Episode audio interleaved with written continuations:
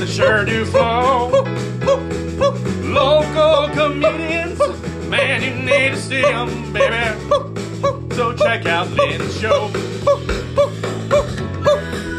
Oh, yeah, baby, subscribe. Oh, make sure you give it a like. Listen to the show.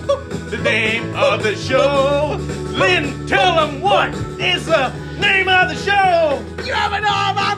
With Lynn Thank you all for listening. Uh, we're gonna have a great time today. All right, hello everybody. Welcome to another episode of uh, You Have a Lot of Options. Uh, I, of course, am your host, Lynn Navertel. Hit like, subscribe, uh, roast me in the comments, uh, do whatever you want to me in the comments. Uh, leave funny images uh, that you've drawn of me uh, that I think are sweet, because that means you're thinking about me while you draw them. But uh, that's not. but that's not why we're here today. Uh, as has been the. Kind of theme of every podcast since like January. We have a special guest today, and it is someone that I am very excited to interview. Uh, her resume is long, and her jokes are longer. That's uh, that's that sounds like I'm insulting her, but I'm not. She's a, a comedian, a bartender. Uh, I think she's a yoga instructor, a uh, former sex worker, uh, but mostly a comedian. Uh, give it up for Susanna Lee, everybody! Yay! Clap for myself You now? can clap for Oh, yourself. all right. I've, it's been like a reoccurring bit that I've been saying that we've had like Arsenio Hall's like audience in the background, where it's just Oh. like the ooh ooh ooh ooh people, but uh, they didn't follow me here today. How are you doing? I'm doing okay. How are you? I'm doing swell. Uh, are you in fact a yoga instructor, or did I make that up? Uh, I was a yoga instructor until quarantine shut my gym down. They Mhm. haven't started doing group classes again, or I guess if they have, I'm not teaching there anymore. But Mm. I will be teaching again in August at a new space in the West Bottoms. Ooh, do you want to plug that real quick? Mm. Okay, yeah. No, I don't think so. Not yet. Um, Okay, if you wanted to learn yoga, fuck yourself. But uh, Yes. we'll, co- but when we when you feel comfortable plugging it, we will. yes. I just don't know. Like they just took possession of the space, so Ah. it's a little bit too early to talk about it. But uh, you know, if this podcast goes real well and all your listeners like uh, follow me on the social medias, then uh, you know I'll be posting about it yeah, follow her on the social medias. on the medias. Get on my social medias. so you uh i view you as probably one of like low backstory for everyone that doesn't know uh everyone I have on this show i consider my friend i know maybe like five things about you and i view you as probably one of the most i i described you earlier today as like the real life version of that uh I think it, I don't think it was Modelo's, but the uh, most interesting man in the world campaign.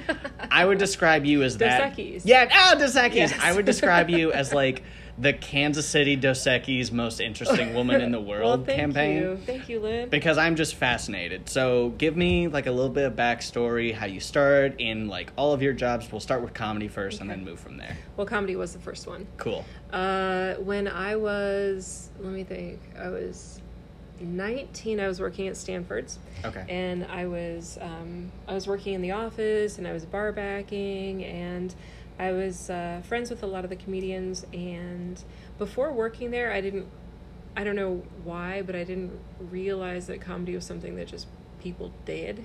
You know, Mm. I don't, I don't know what I, I don't know if I just thought it was just like.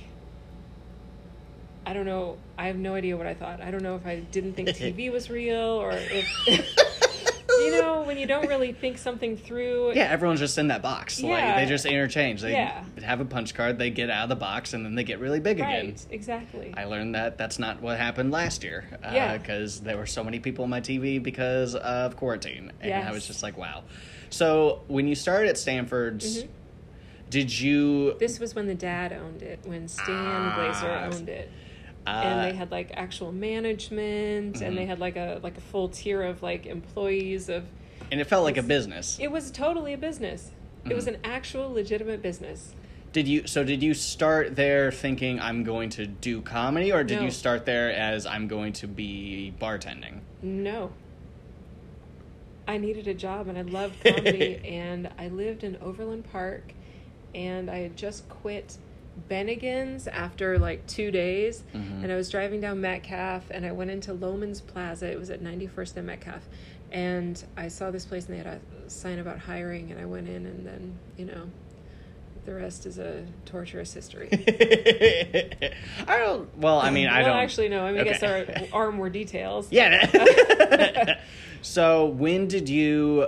So you don't know like how to become a comedian, which by the way, like n- it doesn't feel like anybody does because I want to. I've told this story like f- three weeks in a row now, but when I was five, I said I wanted to be a comedian, and I've just started doing it. And all throughout like elementary, middle school, and high school, every teacher was like you don't go to school for that. And I was like, well, where do I go? And they're like, I don't know. We can't help you. And like, that's all I've ever wanted to be. So like, teachers have been like, we don't know how to help. And then Kaspari was like, I know how to help. And she Was like, she your teacher? she was never actually my teacher, but we like when we, she worked at the high school I went to, Oh, okay. and then we just like found each other. And Oh, she was like, "Hey, go over here," and I was like, "Okay, I'm gonna go over there."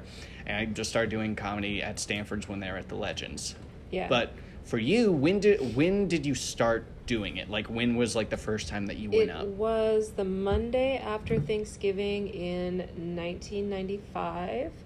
Um, I'd been telling the the guy that hosted open mic. I'd been telling him every week, like, "Oh, I want to go up next week," and he's like, "Okay, yeah, next week." And then the next week would come, and he'd be like, "Are you gonna go up tonight?" And I'd be like, "Oh, uh, no, but next week, next week." And so yeah. Thanksgiving week comes, and he's like, "This week?" I'm like, "No, no, but next week." And he goes, "All right, well, be ready because I'm putting you up next week." And I was like, "Oh, oh, okay, all right." So I wrote out, you know, you only had three minutes, and I wrote out my jokes word for word in this notebook, and then I just read it, read it, read it until I memorized them. hmm Uh, we went to St. Louis for Thanksgiving that year, and I made my sister listen to me do these jokes over and over and over again. And uh, then Monday came, and I was not supposed to have to bar back. I was supposed to be off. Mm. But the bar back got arrested on his way in, so they called me in. So I went in my like I had an outfit picked out, it was a little dress, and I went and yeah, I was bar backing and I was gonna go up for my set and then just go back to work. And the bar was in the showroom Yeah. in that in that club. And I was so nervous and the bartender, his name was Sean, he kept like sliding me shots of Jaeger. Keep in mind I'm Mm. not twenty one at this point. How old are you when you're working there? Uh, I started when I was 19, and Okay. I think I was I was definitely I was 20 at this point. So I mean, like I was mm, maybe nine months from being 21. So you know, close enough. Yeah. Um, Enough that you would round up. yeah, I had a fake ID, and I'd been drinking at Buzzard for a couple of years already, so it was fine. I mean, people were going into Stanford's Yeah. like younger than you, and I Oh, can name yeah. names. well, there was a comic, Anthony Spock. He was 16 when he started. I think by that point he was like maybe 17, maybe 18. Um, but yeah, I mean, I don't know. They were a little more legit than the than the brothers, but anyway, so he kept sliding me shots of Jaeger, and I would do them, and I was still so nervous, so nervous, because my adrenaline was like sort of, you know, fighting against the alcohol. Mhm. And I went up and I recited my jokes word for word, and it went really well, and like really, really well. And uh, I won the open mic contest that night, and. Uh, right after my set though i mean that was like at the end of the night but right after my set it went really well i take one step off the stage and because like the big you know the big climax of being on Mhm. stage the big stressful event is over my adrenaline is like oh no.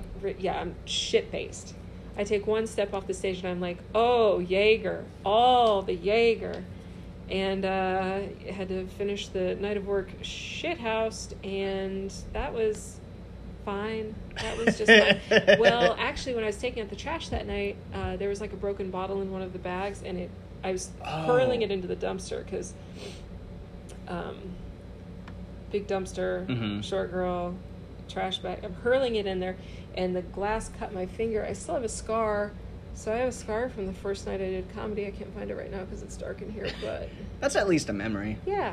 I will say I I've had no, I've only had one Jaeger experience, and it was very much.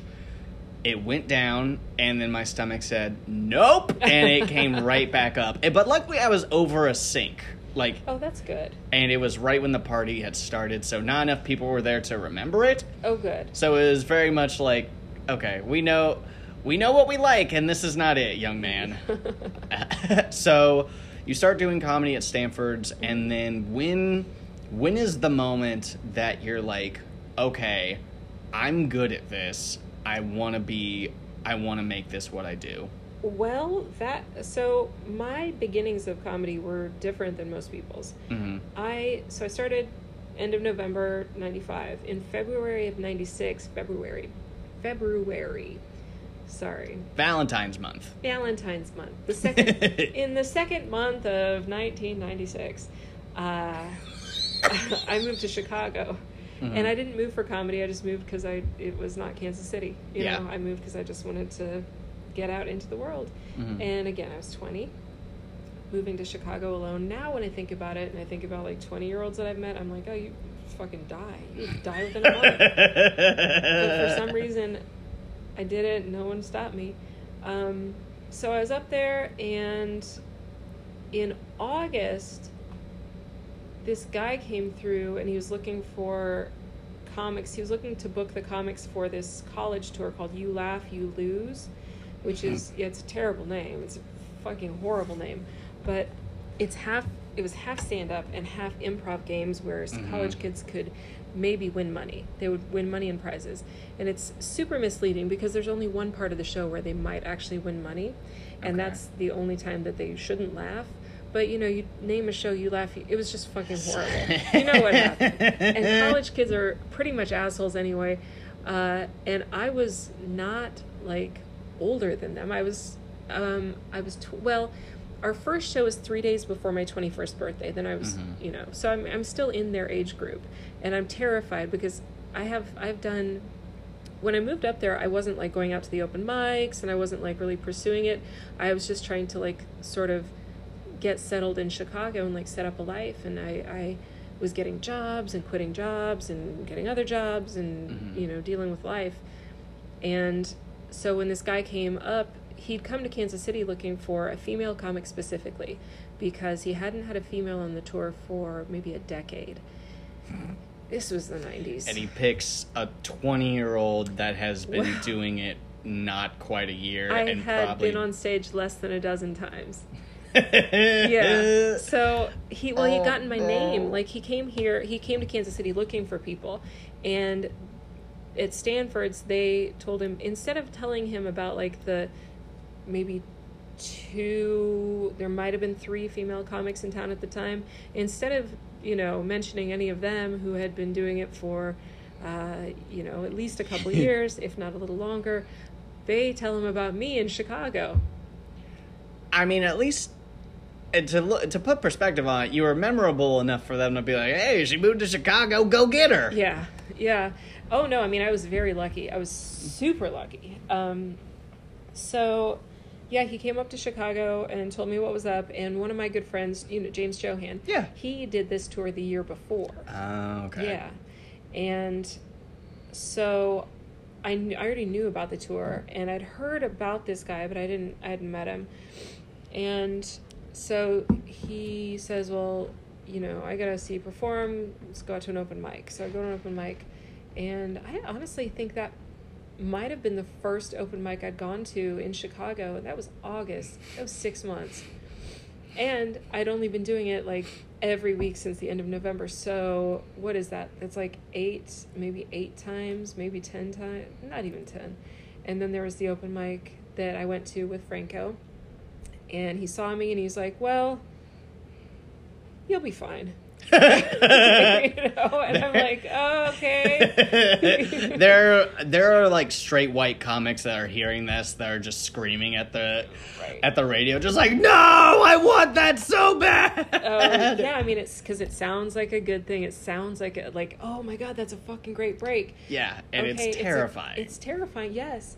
If you have three minutes of good material, you don't even know how to deliver it yet. You're supposed to have 15 minutes, or you, I'm supposed to have 15 minutes on this tour. I'm supposed to be able to do 15 minutes in front of college kids and make them laugh. Oh, also has to be 100% clean. Of course it does. No language, no t- like subject. Everything has to be clean because you know college kids are are fucking all virginal and and, and don't do anything. You know, No, of course not. Uh, I uh, I don't want to tell his story for him, but I remember Colby talking about having a tape of him doing. He was supposed to do twenty minutes clean Uh-huh. in front of like a country club, and I think they booked him, Nunnick, and like a couple of other comics like a year in to be like, "Hey, kid, come on down." And I think. I think somebody stopped him like in the middle of it because he was he was doing his Colby thing. Shout out Colby, I love you, but you poor bastard. Yeah, it's uh, when you're mismatched with an audience, it, it's it's never fun. Mm-mm. I mean, unless you're at the point where you can be like, well, this will be a good story for some time. Fuck these people. This will be a good story, but not right now. No. Later. right so, now, I'm just gonna sweat through this. so what are you thinking? Like, uh, how long was the tour, by the way? Uh, we started in August. We ended in May. Okay, It was you full college year. did you and you lasted the whole time. Yep. I was the only person that lasted the whole time. Did they kick the other people out, or One did of- they just stop coming? Or Well, one of the other comics was actually working. His name is Duran Howard, and so he would be on and off. And when he was gone, Franco would come in and step in in his place. Now, when we first started, uh, Franco had hired someone. He booked someone, but also hired them Mhm. to be the road manager because he was like the tour manager, and there was a road is entirely too many cooks with titles in you know in the kitchen. So uh, his name, um, I don't know if I want to say it. He's local. He doesn't do it anymore. okay, cool. His name was Aaron. Okay, I just won't say his last name, but he was um he's a really nice guy. Looking at um, you, Aaron Scarborough. oh, I wish it was Aaron Scarborough. I would love to live in a van with Aaron Scarborough for like he just paints everything he sees, including the van. Yeah. Oh, yeah. Um, and so Aaron and Franco had like a disagreement, and at the semester break, Mm. um, Franco decided he would just manage the tour from you know not like from remote remote. okay. He would not be on tour with us. Then Duran was on full time, and then we hired some dude. His stage name was Jack Newport. That's And- not a bad name. no, it's a smooth name, but he wasn't a comic. He was on one of the the agency that put this out had a bunch of different like shows and like events and like stupid shit that they would send to colleges. hmm Like they had this one, it was like this glass booth, and it was like a wind tunnel booth, and they'd throw cash in there and a college kid in there, and Mhm. you grab what you can. You know, it's just just stupid ass shit. I didn't like this agency; they were real assholes, um, real fucking assholes. Like they were supposed to only they were they weren't supposed to make us drive more than three hundred miles a day, so we were not supposed to have to do more than three hundred miles between colleges, Mhm. and they would book us. So they would just book us the most insane shit. It was it was rough, but it was my first experience on the road, and I loved it. I loved living Mhm. in that van. I gave up my apartment, my uh, apartment with the uh, tiny lake view, my beautiful apartment that was only like four hundred and fifty five bucks for a big ass one bedroom. Oh, God. hmm I gave up that uh, to live out of like a, a trunk in a van. And uh, I mean, my voice would audibly shake. I was so nervous. I had such stage fright. So it was horrible. The first few months were really, really horrible. And then we came through Kansas City for like a week. We had a break and we came through. We were staying here for like a week.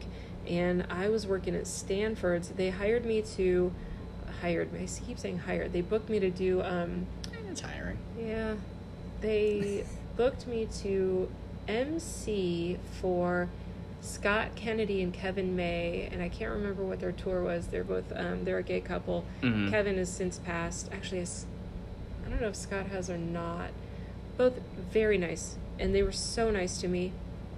And the first night, my voice shook, and I had the the horrifying moment where you forget all your material. Yeah. Yeah, I got a laugh and forgot everything else, and I was like, "Oh shit!" There was like, I mean, it felt like several minutes where I was just blank, not talking. I'm sure it was like 15 seconds, Yeah. but I was just like, "Shit!" I have. Oh god, no, there's no material. Where? Oh no! And then it all came back. Anyway, after that, my voice didn't shake anymore. So when I went back out with the tour, you Mhm. know, it didn't shake anymore, and things got a lot easier for me. It was still uh, you know, way too advanced of a thing to have booked me on. But it was kind of a boot camp. Um, I was gonna say because quick little timeline is in August of no in November of '95 you're a bartender doing an open mic. no, I'm You- not a bartender. Oh I'm a no, no, barback. uh, barback. Uh, barback, open micer, Chicago, August open mic with like eleven other appearances in there, and then on a yeah, and then I'm a touring national tour, and then Yep. back at your hometown, emceeing Mm. all before. Because when's your birthday? Uh, it was August, so I'd been 21 for three months. So all of this before you're technically 22. Yep. So do you view like that like boot camp as because like I see you now and like you essentially I would almost like describe you as like a panther that when you come on stage cuz like you just control everything, all eyes on you and like you just walk up there and you're just like you're have pay control issues. Yeah. Go ahead. I'm sorry. You were saying something nice about me, and I had to interrupt. No, you're okay. I just like, uh, cause I view you as like I am Susanna, hear me roar, and like that's how like I see you on stage because you're just like I'm going to do what I'm going to do, and you're going to like this, and if you don't like this, then you are wrong. And with, but like, so I can't like, it's hard for me to even imagine you with like shaky. Oh God, it was horrible. But you know, it it was too soon. hmm I didn't have any sort of like. I had no chops. I had no nothing. Um, But, But- do you view that as like your like breaking a horse moment of essentially, okay, I got my spirit broken, but now I've recuperated and I've learned how to do this to a degree. Uh, well, no. I still tried to quit the tour. I, I've always, I've always been me, and I've Mhm. never been a clean comic because I've never been a clean person. I mean, hmm you know, I shower, but you know, Yeah, I've never lived. that's never not at all what I was thinking, but I'm glad you clarified. Uh, I've and- never lived a wholesome life. And the best art comes from personal experience, my opinion. You know, the Mhm. best art comes from personal experience, and the best, um, the best art that, especially for what we do, especially for comedy, we're talking about. You can, you can be a topical comic. You can not talk about yourself, and that's fine. And there are so many skilled topical comics, and there's so many skilled comics that they're they're highly skilled. Mhm. They're skillful. They're craftsmen, uh, but I view I view the art factor of taking your own life experience, your own pain, and turning it into something else, turning it into something that we can laugh at Mhm. as as more art than craft. Mm, okay, I So, get that. Yeah. Cause shout out all the clean comics out there. Uh, I can't ever do that. that sounds more terrifying than anything. Uh, Well, there's a lot of comics. Like I knew a bunch of clean comics in Chicago that were great, and they would talk about their lives. But the thing is that their lives lent themselves to working clean. mhm. You know, these weren't people that were doing like phone sex from ten to six, and then drinking from like eight to four. You know, Mm. that's what I was. I mean, not at the time of the tour, but um, 99 2000 i started doing phone sex because the side jobs just they got a little old And I'm an idiot. So 10 to 6, you mean like 10 p.m. to 6 Mm-hmm. no a.m. i mean 10 a.m to 6 p.m I was really doing- hoping it was going no, to be that. no what, yeah it's, it's it was the you know banker's hours uh phone sex I was getting all the uh, the daytime calls.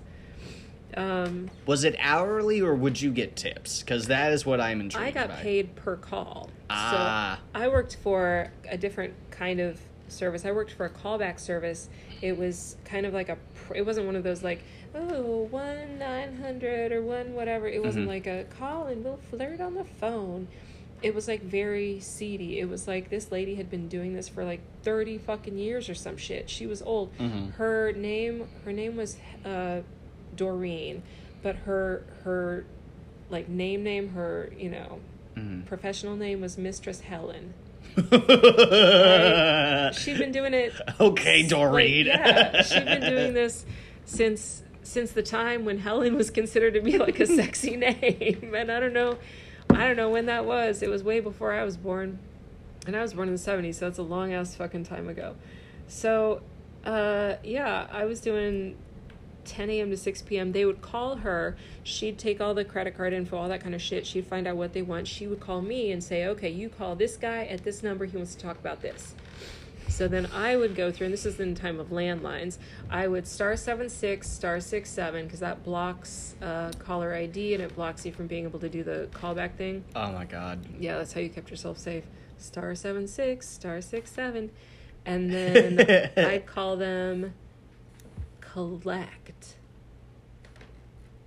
Oh my god, that's right.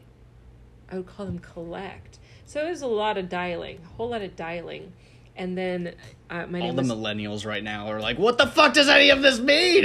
yeah, I I mean I've yeah, yeah, I'm thinking about it. I'm like, how the fuck did you call collect?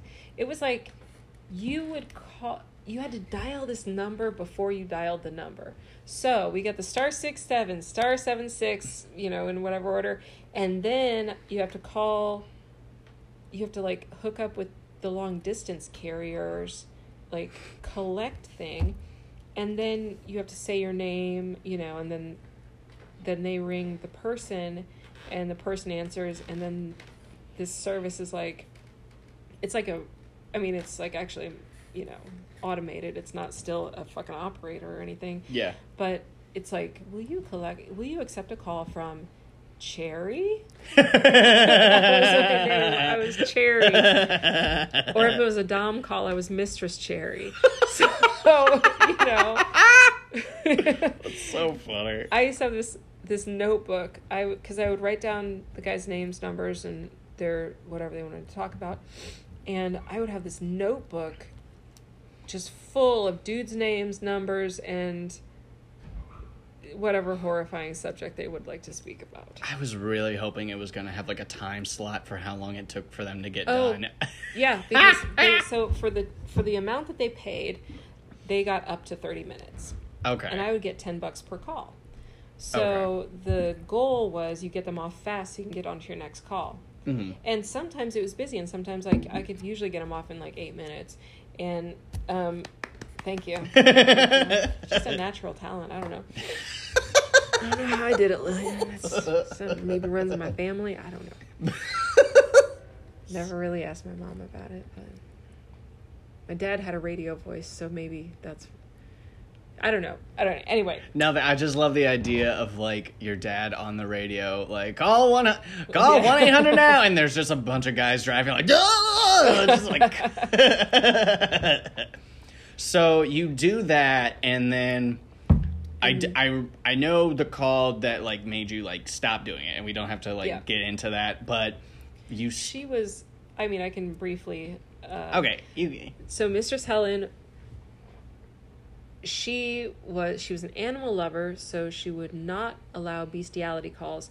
And i only knew that because i got one and i called her afterwards to be like listen doreen i can't do those calls. And she was like we don't do those anyway. If any man ever wants to talk about a dog like that again you just hang up on him and you call me and tell me i will never let him call again all right great so you love animals but you don't give a fuck about kids because she yeah Ah. she called them chesters oh, Yeah. I do remember that part. Oh God. Yeah. Oh.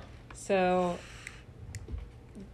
that that was that was yeah, the last call I ever did was was one of those and it was just like the worst the worst, worst, worst, worst, worst, Oh. worst. Oh God! And so you do that. You Mm-hmm. do that till 05, correct? No, Okay. I did that just for a couple of years, just my last few years in Chicago, Okay. and then I moved back to Kansas City in two thousand one. Okay. I was dating a comic that lived in St. Louis, and I thought it was going to kind of go somewhere. It did not, and he is dead now, unrelated. Um, I'll I'll testify if I need to. Sure, uh, sure. That it was unrelated uh, for this like 10 second part. we we broke up. It was a terrible, terrible combo for that. But then we were, um, yeah, he was one of my best friends. Mm. Once I'd been mad at him for like six months, then we could get into like the good stuff of being like really good friends. Um, so yeah, so I moved back to Kansas City in two thousand one, and he dumped me in two thousand one. He dumped me the week before. Oh no, two weeks before September 11th. He dumped me on. Oh, it was one week before. It was like Labor Day weekend, and then I went. this is the worst thing happening to me right now. And then a week later, I'm like, well, okay. I was, I was on the road for 9 11 because I, I did a week at the Loony Bin in Little Rock. Mhm. And then I went to Texas and I was supposed to do the next weekend in Amar. No, not Amarillo. I was. Tyler? Not Tyler. There was some town in eastern Texas that had like a weekend room and it was at a really nice hotel. So I always liked doing it. Mhm. Um, and I had a one nighter before that in Killeen, Texas. Oh, maybe Killeen was no, Killeen was the army town. So I stayed with my aunt and uncle um, September, I guess 9th and tenth, because I was leaving on the morning of September eleventh, and they mm. had this giant ass fucking like wall size TV, and oh God. I came down, I loaded my car, and I came in, and my uncle's watching it. I'm like, "What? What is happening?" And he's like, "I don't know." And that was that was 9/11. I went to the gym on my way out of town, and they were showing it on TV. Nobody knew what the fuck was going on, and I got to Killeen, and I got into the the place they had us staying at this house. I got in there like a day early, and it was a military town. The whole town is shut down whole town is shut down. The base is locked down. You know, nobody knew what the fuck was going on. So the show was very sparsely attended because the military couldn't get off base to come to the show and they were usually mm. the bulk of the audience. Okay. So we do the show, and I I went into the bar afterwards. I was leaving. I was gonna go back, go to sleep before I got up and drove the next day, and there were these three military people sitting at the bar. There was two women and a, a man, and um, on my way out, he reached out and he like grabbed me and he's like, "Hey." Um, he told me that his uh like whoever their their I don't I've never been military. No one in my family's ever been military, so I don't know the terminology, but Mhm. whoever his like closest sort of mentor was through boot camp was in the Pentagon for 9/11 ended up dying. Mm. Uh, and so he was a fucking mess. And his superior told these two, his two co, I don't know if they were MPs, I don't know what they were, but they were all the same type of soldier, army person. right. They told, or his superior told these two other, the two women to take him off base and get him drunk because he was just a fucking mess. So he catches my arm. He tells me this, and he then goes, and this is the first time I've laughed, the first time I've smiled, and that that's probably like that's very quite possibly the most like impactful moment of of of my entire career. You Ye- know, Yeah.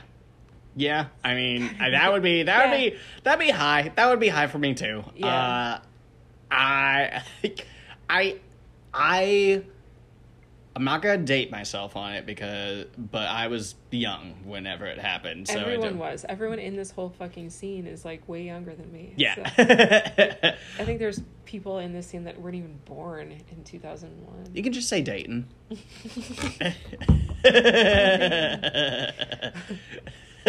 Well, I remember, I remember once telling a group of comics when I started, and I think Trey Thompson was like, "I was, I, was- I I said like 95 and he's like I was born in 96 or 97 and I was just like oh fuck all of you well, I mean, you.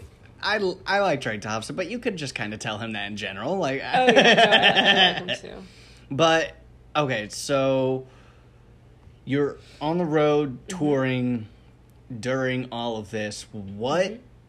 Because I I know that I don't I know SNL made like kind of not like a big thing about, but their whole thing for like the next year was like how do we keep doing this? And mm-hmm. but what was like road comedy like because if big stuff was like do we keep doing this? I can't imagine like i'm just using this as an example but like springfield missouri being like yeah let's have comedy shows absolutely while they the- were absolutely they were Mhm. shows went on Mm, shows went on just the same as as always mhm. I mean, the state of the nation was was a you know a panic, was chaos. We didn't know what was happening. Uh, Mhm. I mean, we and then you know the the little you find out piece by piece by piece, and this is also two thousand one. This is before, really before social media. Mhm. So the information you get, you get from like very limited sources. Yeah, I can't. I because I was trying to think of something to compare to September 11th, and nothing really compares. But I will say, social media was wild for January 6th of this Oh, year, fuck and yeah. I can't. I don't want to imagine what Yeah. The internet would do with September 11th, like if it had Yeah. happened now, because it would be. I think it would be turned off. Like I think inter- the internet would be turned off. It was uh I mean there was you you couldn't find anything but that on TV. Mhm. You know, every it's all that was being talked about on any any media platform was like it was that. And if, if somehow thinking about that event versus like COVID versus uh yeah January 6th the insurrection versus how many other you know big events that I just can't think of right now have happened since social media. I just I don't know. I mean it would have been I don't know if having more outlets and having more voices is is necessarily not a, not a good thing not a bad thing but it complicates things Mm-hmm. and the more the more voices the like the easier it is for misinformation to get past Yeah. so yeah so september 11th i mean and granted when there's fewer voices it's easier to be lied to Mhm. and it's easier for for when when there's less people disseminating the information it's easier for them to control what information is getting out so and you you know we all know we can't trust the government so i don't know if it's better or worse but uh it's, Get her. it was it was it was less chaotic Mhm. which is real weird to think Like September 11th was less chaotic. less than chaotic than now. COVID than Ah. than like the the COVID year, and especially like during anything during the Trump president presidency was, you know, you, but it was when there were less places you could turn for the information. There was just less. There's just less distortion around it. Mm. And so, whether or not we were getting the full story, we were still getting one story. Mm. So Okay. it wasn't like, well, what do you believe? Do you believe this, or do you do you turn and watch the other fucking forty-seven news channels? which which news person, which talking head do you believe? Yeah. It was just like, well, this is the story. This is the story. There's not a whole lot of fucking. Uh, that's not the story, you know. Well, actually, we have the truth uh, Right. from our guy who Yeah. Mm-hmm. was also there and saw the exact same thing, but didn't see what that guy saw. Yeah. And it does. Co- so, and I was just thinking about this. So, have you been out and about like lately doing like? Yeah, you've been doing shows. Like at least Done like a couple, yeah. what are the crowds compared to now compared to then? Is it mm, Compared to like to like right 2001? yeah to compared to like the after 9-11 because it feels like it almost feels like people are more willing now to go out, but there is of like It didn't really affect. I mean, besides that first show that was in the military town, Mhm. uh, I don't remember the crowd size really being affected um, on the road. mhm. But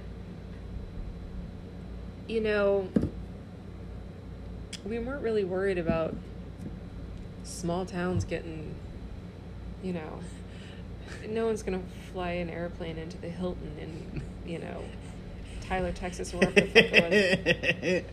they probably have more success. This is not me advocating for it. This is just me saying that they would have more success. It was a conservative town. I'm not saying it would have been a bad thing.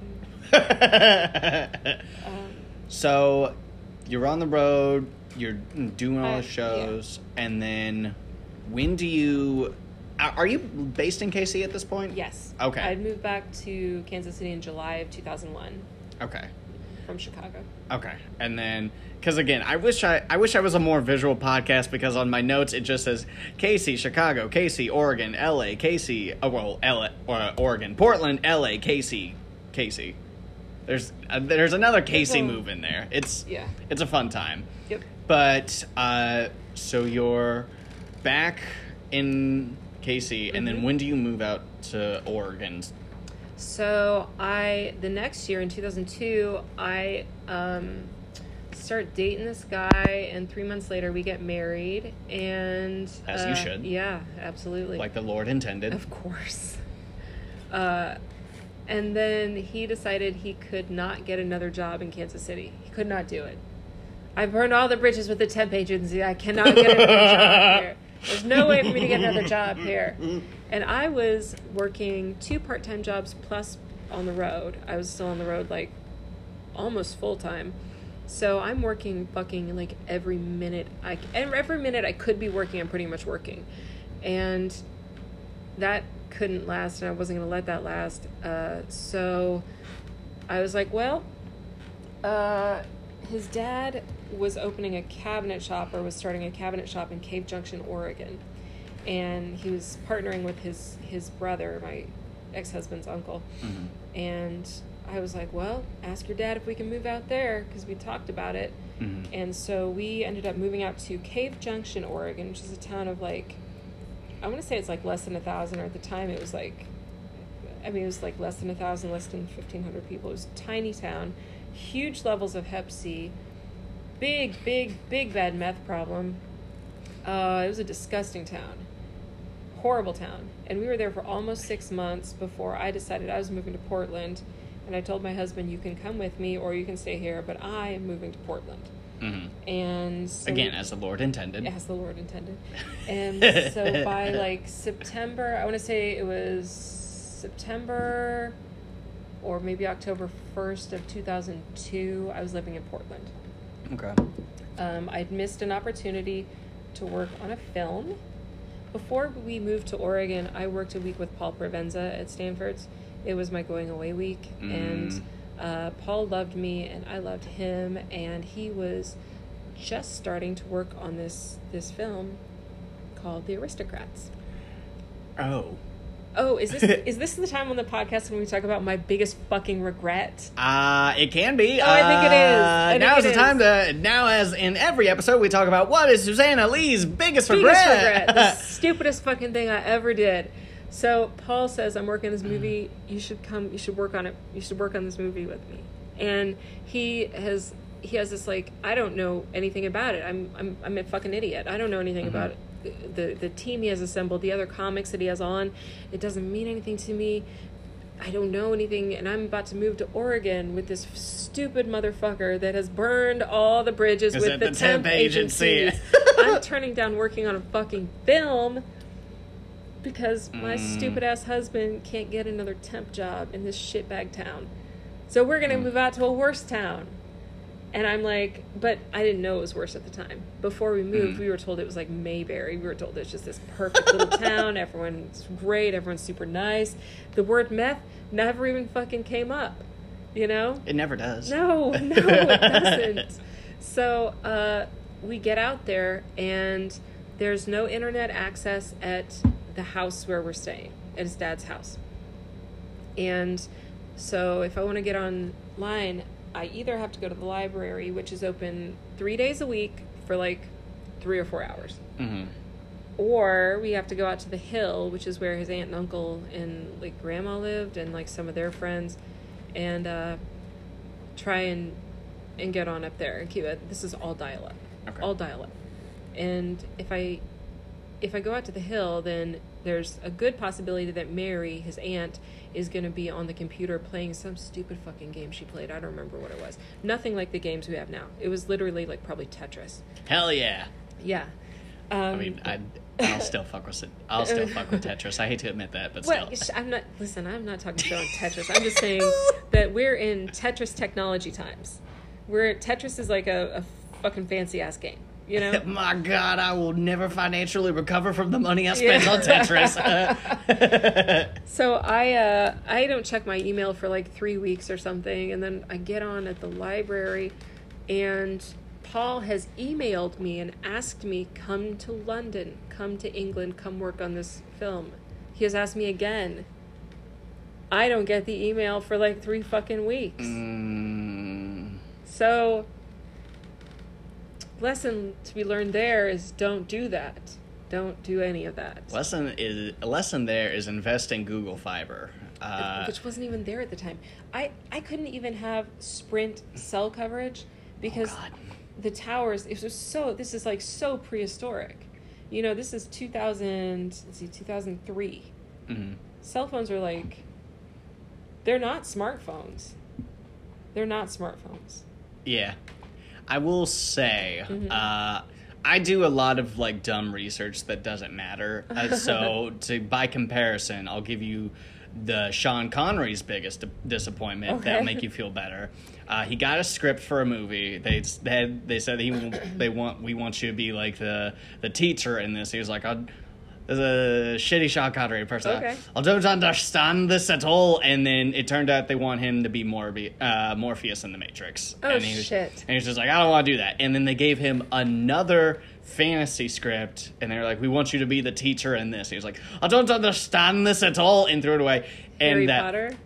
worse, it is uh, Gandalf and Lord of the Rings. Oh, son of a bitch. And then he got League of Extraordinary Gentlemen. He was like, I don't understand this at all, but I'm doing it. And then that movie made him quit acting because of Oh, how much he hated it. God. So anytime I ever think to myself, man, this sucks, I always think, at least I'm not Sean Connery not doing Gandalf or uh, Oh, yeah. The Matrix.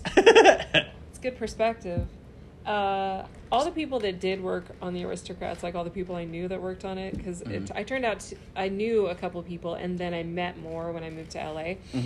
All those people went on to like, I mean, that film legitimized the careers of like several people. I hate to keep rubbing your nose in it, but Yeah. who are the seven? Who are like the I- people? I don't want to talk about it. I don't want to talk about it because like the a lot of well not a lot a lot like 2 Mm-hmm. you know they had careers before and so I don't want it to seem like I'm saying like their careers before were bullshit because Mm. one of them had been a road comic for years and years Ah. and was very like had notoriety not fame Mhm. not but no he was but respect very, and enough work that, Yeah. like, if he uh, hadn't have gotten that, he would have been fine. Uh, he'd moved out to LA and he wasn't doing a whole lot of road work because the times were changing Mhm. in as much as like clubs were looking for different things and what was shocking was sort of shifting. Mm-hmm. So he he wasn't really doing great. Yeah. But after the aristocrats, he really like his career really um not in front of the camera, but his like like video editing and all the work he did with that Mm. like blew up. He did really really well, and he Mhm. had no problem after that. Um, Aristocrats would have been a, a, better move than sticking with my husband. That turned out to really not not not work out too well. But it did take me to Portland, and I did meet a lot of really fantastic comics that I'm still friends with in Portland. Mm-hmm. Um,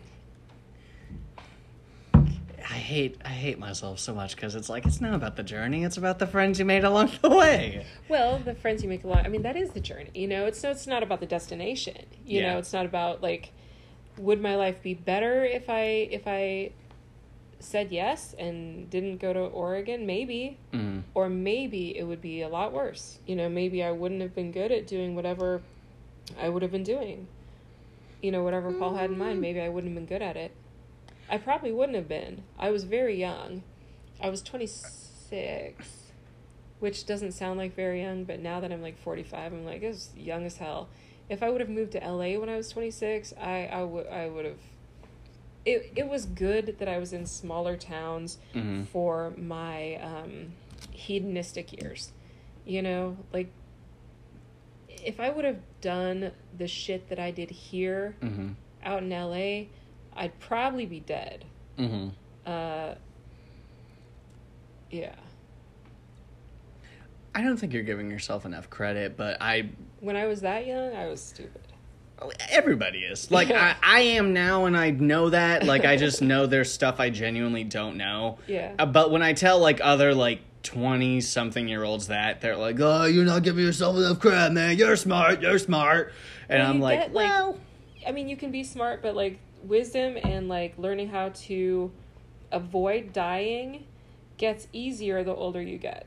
Yeah. You know, like there's not so much experimentation because there's like, well, I've already done an eight ball in one night. Like I know where that goes. So yeah, I've I've stayed up to twelve o'clock on a Tuesday, uh, so I can compare that. all in. no, I I mean I'm I just don't have like an urge to like go crazy or anything like Good. that. Yeah. I did, but you know, I, I come from a family background of of uh, you know loving substances, loving substances, Loving substances and substances of subs- love. all the substances. subs, again, all the words. again, as the Lord intended. Yes. But okay, so we I know we're so far past time. No, no, no. We are not past time at all. Uh, we are getting close to it. Okay. Uh, now, I don't. I feel bad. I don't want. No. I don't want this to end. But I also know that you have to uh, actually probably rest and relax because uh, you are an adult. I would. I would love to come back to this and Yeah. have like a two part episode. You'd be like the first person that we Sure. have as like a two part. Um, and so we'll schedule that like off this. Okay. Um, but I always end these uh, on like a certain way. Uh, one, did you have fun? Yes. Okay, Yes, cool, cool, cool. Lynn, you're lovely. I I always, I enjoy you immensely. So of course. Okay, cool. This next question's redundant, but I always ask at the end: Are we friends? Oh, Lynn, we're friends. Okay, cool, cool, cool, cool. Just had to make sure. Yeah. I I keep like ex- I keep I don't know who I'm expecting to be like Lynn. I did this because you asked me to. Uh, but Oh well, yeah. I mean, like we're friends, you know. No, no, I under I understand. I'm that. happy you asked me to do it. I saw everyone else do it, and I'm like, huh, no one gives a fuck what I have to say anymore. Oh. Oh, no, woe is me. Oh, dude, no! Like you were like No, I have been no. so. Again, uh, I was actually talking with Amira last night, which again, a shout out to Amira. Amira. Uh, but I put you Love and. I put you and her into like the same like category because like when you walk into a room, because I feel like people are Amira like I hate to like air this out about her, but she has like problems because people are quote unquote intimidated by her and I feel like people Yeah. do get intimidated by you Oh yeah. but it's literally just because you're a powerful woman. You walk into a room and you're just like, I am Susanna, hear me roar, or I am Amira, hear me roar. roar. it's not even necessarily being a powerful woman it's just like not continue because this was not always you know it was Mhm. not always like that i was very like oh, oh yeah whatever uh, Yeah. you know uh, unless i was on stage and then i was always like i always wanted to be you know like a puffer fish you puff up so nobody can tell you're afraid so that was me on stage for a long long time um, I'm but- very much closer to a clownfish, uh, but but the, you know, as a woman, there there's a comfortable place. People like women in com- in a in in where whatever they consider to be the comfortable place Mhm. to put women, mhm. and I just don't give a shit about what makes other people comfortable with me in that regard. Okay. If you you're yeah. you're you don't like what I say or how I say it because a woman shouldn't say that or a woman shouldn't be bold. A woman should be a little more you know s- like subservient. That's that's just not that's I don't agree. I, I agree with you Yeah. that we shouldn't agree on that. Yeah. Uh, I also am trying very hard to get to the I don't give a fuck, I'm going to say what I want to say. But also internally, I'm like, please be my friend, everybody. Oh yeah. Do you, I mean, I think the I don't give a fuck. I'm gonna say whatever I want. I I've lost a lot of friends, and I've lost a lot of gigs, and I've only been fired from a couple. But oh, no, actually, I've only been fired from one. But the thing is, and I've been threatened so many times by bookers and by bigger bookers and then by bigger bookers. Oh, you really fucked up. Ah, you really fucked up. You know what? No, I fucking didn't. Mhm. I may have fucked up and I don't work the fuck some club in some shit ass town again. Well, fucking fine. Sorry, Montana, you don't get me again. I had a good time in Montana. but like you know the thing that i learned is that you as comics we have the ability to control where we go and i was i was around when alt comedy and when like the indie circuits were just getting started mm-hmm. i mean before that it was very much like oh you fucked up with this booker you're never going to work that club you're never going to work that town you're never going to get a fan base if you keep fucking up with these bookers and now it's so much easier to be like, well, fuck those bookers. I can just book my own fucking show at this venue. I I know how to do a fucking press release. I know how to generate press. I did that. I did my own indie tours for like years. So I I guess I'm just to do what I do cuz mm. everyone that ever threatened me didn't fucking matter. None of them actually stopped my career. None of them. None of them stopped my career. A couple of them fucked me with other bookers, but you know mm. what? Fine. I you know, I don't think that my my life suffered for not having worked Cedar Rapids, Iowa. Thanks, Jeff Johnson. Bum, bum, bum, bum. Oh, I, di- I didn't make fucking 150 bucks for the weekend. Oh man. oh, Jeff Johnson, you've just been lead. Uh, uh, as always, uh, I love you. Thank love you, for Lynn. being Thank on this you. show. Thanks uh, for having me. I'm sorry I rambled and we just. This is not rambling. Oh, trust me. Uh, this is dumb shit. the, what is a podcast except done shit Comedy is preserving.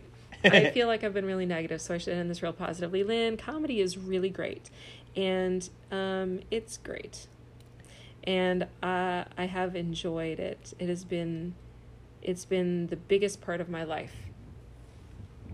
I Now love that I've been doing it for over half my life. I love that. And uh, again, we will have you.